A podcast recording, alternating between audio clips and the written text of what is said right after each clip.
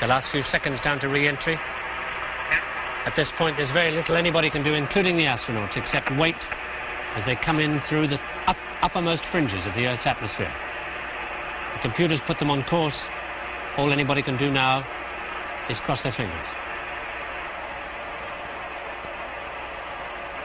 Apollo Control Houston, uh, we've just had loss of signal uh, from uh, Honeysuckle.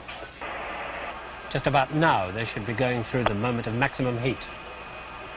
And we'll only know whether or not that heat shield was damaged by the explosion three days ago when they come out of radio blackout.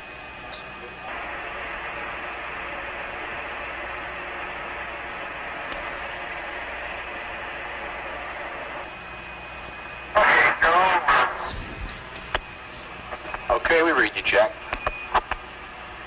There they are. There they are. They've made it. All three chutes out. Listen to the crowd on the boat. Yeah, in the mains. It really looks great. I thought I told all of you I want radio silent. Yippee-ki-yay, mother. What does Apollo 13 have in common with Die Hard? They both have an important message for system safety. We go to the movies on Disastercast, Episode 9.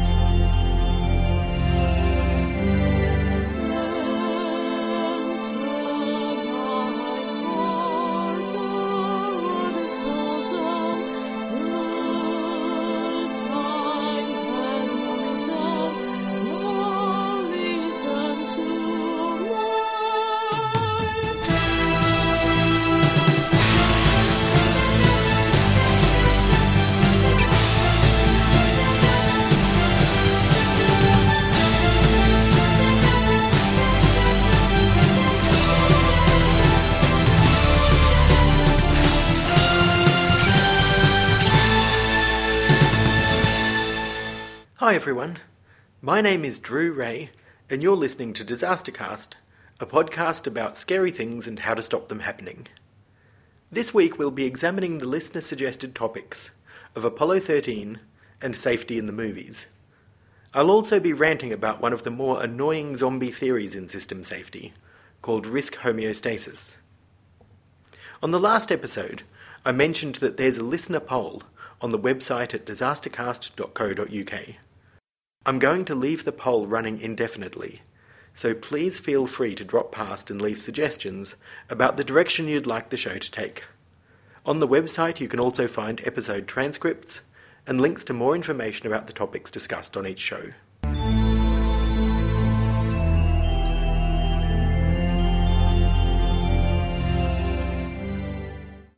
Here's a quote from the Apollo 13 Review Board, also known as the Cortright Commission. The Apollo 13 accident, which aborted man's third mission to explore the surface of the moon, is a harsh reminder of the immense difficulty of this undertaking. The total Apollo system of ground complexes, launch vehicle, and spacecraft constitutes the most ambitious and demanding engineering development ever undertaken by man.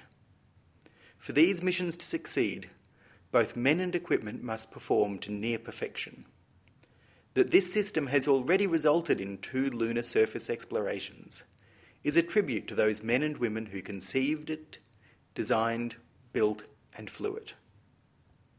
Perfection is not only difficult to achieve, but difficult to maintain.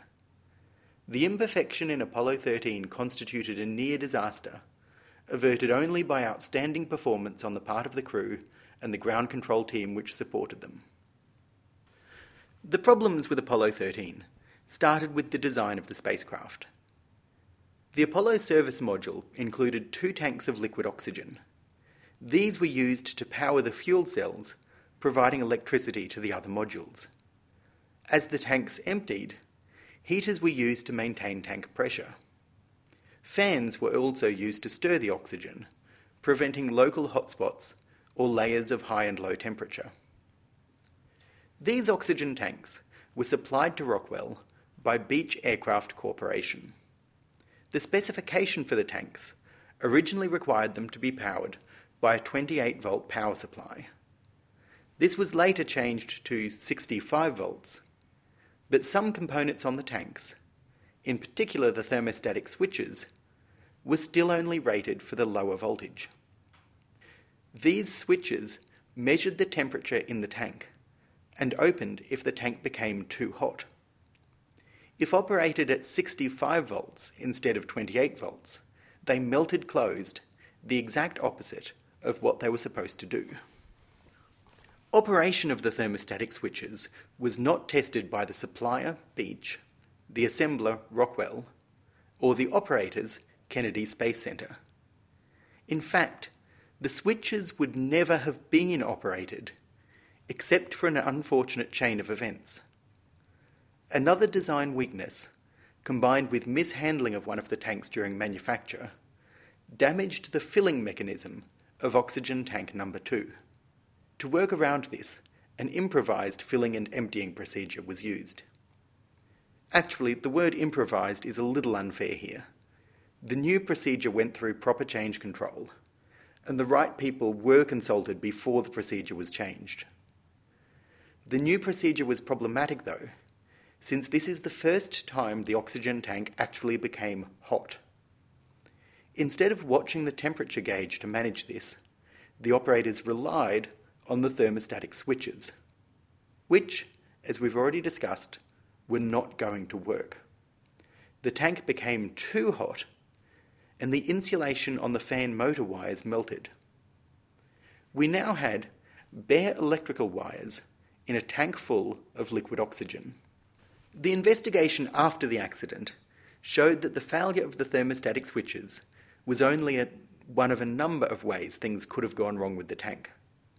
The insulation could have been damaged during assembly, the wires could have touched the heaters, or the insulation could have degraded over time.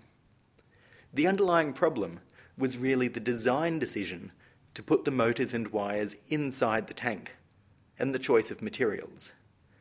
The hazard of ignition sources inside the tank was not properly managed, and the thermostatic switches drew the short straw. 56 hours into the flight, the hazard became reality. It wasn't the oxygen itself which exploded.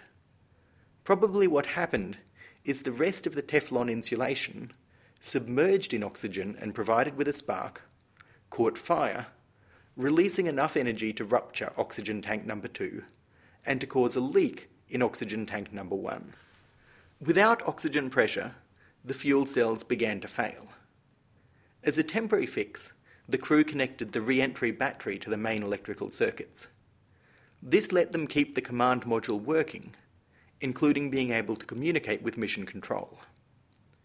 Very quickly, though, they realized that they would have to use the last dregs of power to recharge this battery. When you're stuck in a small spacecraft outside of the atmosphere, having enough power for re entry is non negotiable.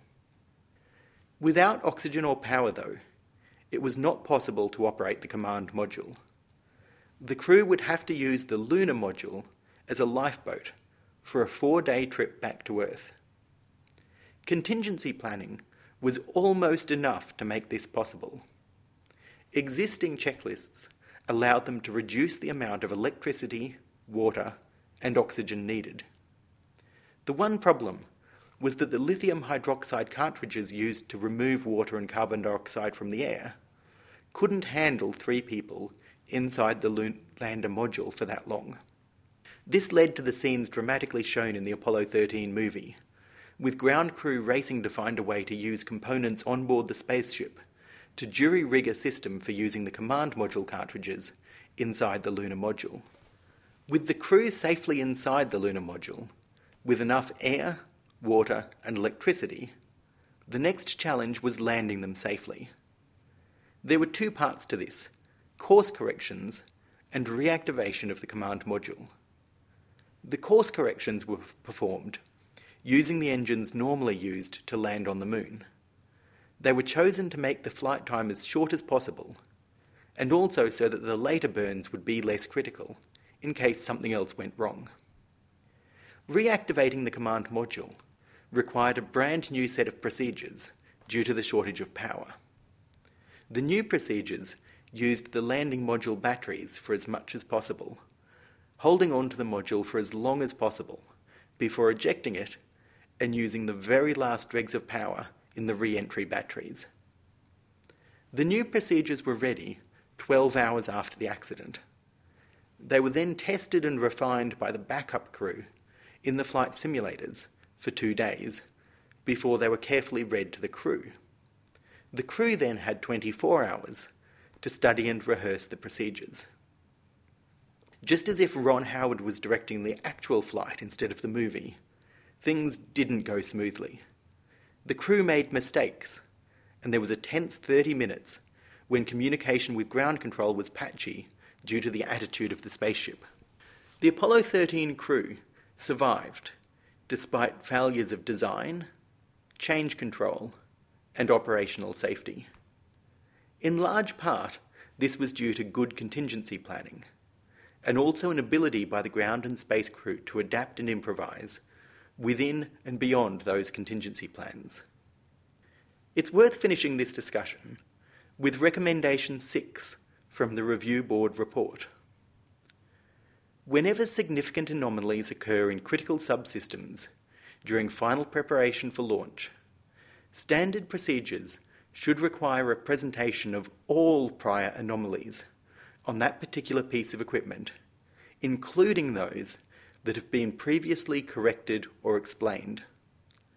Furthermore, critical decisions involving the flight worthiness of subsystems should require the presence and full participation of an expert who is intimately familiar with that particular subsystem. A willingness to accept anomalies and to consider past issues as fully resolved with no ongoing importance are dangerous features of an organisational safety culture. It is exactly these beliefs and behaviours which were to be blamed for the later Challenger and Columbia disasters.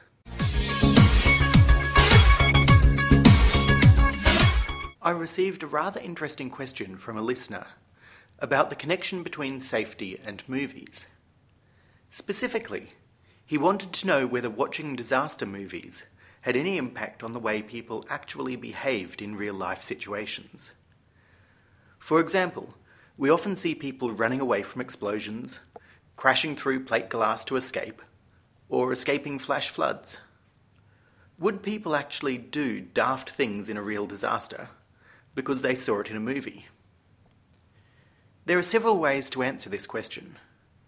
The first is to note that people do copy behaviours that they see on the big and small screen. CPR wasn't part of civilian first aid training until people saw it on TV and started copying it. Of course, it was done incorrectly on TV, and so they were copying an incorrect behaviour. Similarly, people using the Heimlich manoeuvre often credit seeing it done on television. There are a number of accounts of people escaping from a sinking car using the method they showed on Mythbusters. People also occasionally try to copy stunts that they see. This happens a lot more rarely than urban myths or local newspaper stories make out, but it does happen. Most examples are stunts that seem realistic enough to be plausible. Teenagers jumping off waterfalls or out of third story windows, or young children trying out wrestling moves. The second way that movies and television affect safety is due to a phenomenon called the availability bias. Our minds work out how likely something is by using a shortcut based on how salient that thing is. The easier it is to remember an example, the more likely we judge the event to be. That matters a lot when it comes to safety, because movies provide lots and lots of examples of bad things happening but they're actually quite selective about what sorts of bad things. Death is common in movies, but serious injury is rare. There are lots of multiple vehicle accidents, but very few single vehicle accidents. Things blow up frequently due to terrorist action, but very seldom due to maintainer error. One of the weirder things about availability bias is that knowing about it doesn't help particularly much. Just about the only protection is knowing the actual data about how common various events are. The third way movies affect safety is that they show us what the world would be like if there were no safety engineers. Have you ever stopped to notice that the main plot of most action and disaster films tends to rely on a total lack of safety engineering. Take the Die Hard films as an example. In the original Die Hard, the bad guys simulate a terrorist attack to trick the FBI into cutting electrical power. Why? Because the protection that's there fails open instead of closed during a power failure. In the second Die Hard, we have an airport where a single power failure can remove all communication between ground and aircraft, and where the instrument landing system beacons can be arbitrarily set to any angle. In the fourth Die Hard, well, no, actually, I won't even get started on that one. I'll leave it as an exercise for the listeners. I'm given to understand that there's a fifth film in the series, but based on the reviews and a personal risk assessment, I think I'll watch Iron Man 3 instead. Purely for research, mind you. I'm sacrificing myself in an effort to find out how you make a safety case for a single person flying suit with weapons activated by an artificial intelligence. One of the recurring problems with risk assessment and hazard management is that people tend to overestimate how effective mitigations will be. There are a number of reasons for this. Firstly, mitigations never work perfectly. Like any component or procedure, mitigations have failure rates. Since we usually only need the mitigation if the hazard occurs, mitigations very often have latent failures. Unless you test your fire extinguisher regularly, you'll only discover that it doesn't work in the event of a fire, for example. Secondly, mitigations can have unintended consequences, sometimes called revenge effects. Rather than removing the risk, we replace one type of risk with another. A good example is bicycle helmets, which reduce the risk of some direct impacts to the head, but increase the risk of twisting injuries to the neck. Thirdly, decrease in risk can actually cause increases in risky behaviour. This is called risk compensation. It's usually hard in these cases to show causation rather than correlation. For example, improved equipment in sports such as climbing and football has been linked to more aggressive behaviour. There's a very insidious myth about safety, though, where a little knowledge becomes a dangerous thing. It's incredibly rare for these effects to actually cancel out the mitigation let alone make things worse. Just as safety professionals tend to overestimate the effectiveness of mitigations, non professionals tend to latch onto ideas such as risk compensation and underestimate the value of safety improvements. Just because the fire extinguisher might not work is not an excuse not to have a fire extinguisher. Bicycle helmets do reduce serious injury, just not by as much as they were expected to. Better climbing equipment makes some climbers attempt riskier routes, but it also makes climbs on the old routes safer. One of the more bizarre hypotheses that keeps re emerging in the popular press is an idea called risk homeostasis. The hypothesis is that each person has a set risk tolerance, and they will adjust their own behaviour so that their actual risk matches this tolerance. If we make their life safer, they will be compelled to engage in risky activity to keep balanced. Right out of the starting block, this idea has fundamental problems. Two of the most repeated findings in studies of risk acceptance are that humans are terrible at estimating risk and inconsistent in accepting it. At the very, very best, we could keep our level of perceived risk constant rather than actual risk, and the amount of perceived risk we wanted would change from day to day and situation to situation. If there were a risk homeostasis feedback loop, it would require a whole new model of risk psychology at odds with decades of repeated experiments. Fortunately, we don't need such a model because risk homeostasis makes empirical predictions that don't come true. You can cherry pick certain studies where airbags make drivers more aggressive, or where childproof medicine caps don't reduce poisonings. But these are invariably isolated results counter to a body of work on those exact technologies. This leads, I think, onto the much more interesting psychological question. Why do people want to believe that safety improvements don't work? Journalists such as Richard Littlejohn and Simon Jenkins might be annoying, but they do represent a portion of the population that sees health and safety as the epitome of big government intruding on personal freedom. How much easier to reject safety bureaucracy if you can claim that it isn't just tyrannical, but also silly and pointless. Risk homeostasis shares a role with simpler myths, such as the banning of conkers, snowballs, and stepladders. They're all devices used to smokescreen a much bigger lie. They want you to believe that safety regulation exists to protect you from yourself. They say it's your life, your risk, your choice, and you don't need a nanny. It's a very clever way of reframing the truth. Safety regulation exists to protect you from other people. Those who profit from creating risk aren't the ones who have to accept the risk. Often, those who face risk aren't even a party to the contract. It sounds almost biblical, but it actually comes from Donoghue and Stevenson, a 1932 legal case about a snail in a bottle of ginger beer. Who then, in law, is my neighbour?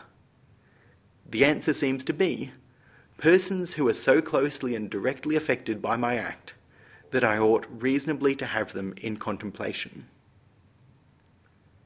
If they can fool you into thinking that regulation is only there to protect you from yourself, then you will let them take away the teeth of the regulator who's there to protect you, full stop.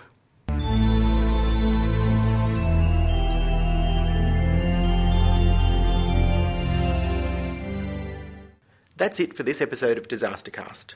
Server and production costs of Disastercast are supported by I'm a Scientist, Get Me Out of Here. The theme tune is A Disaster Anthem by Eden Prayer.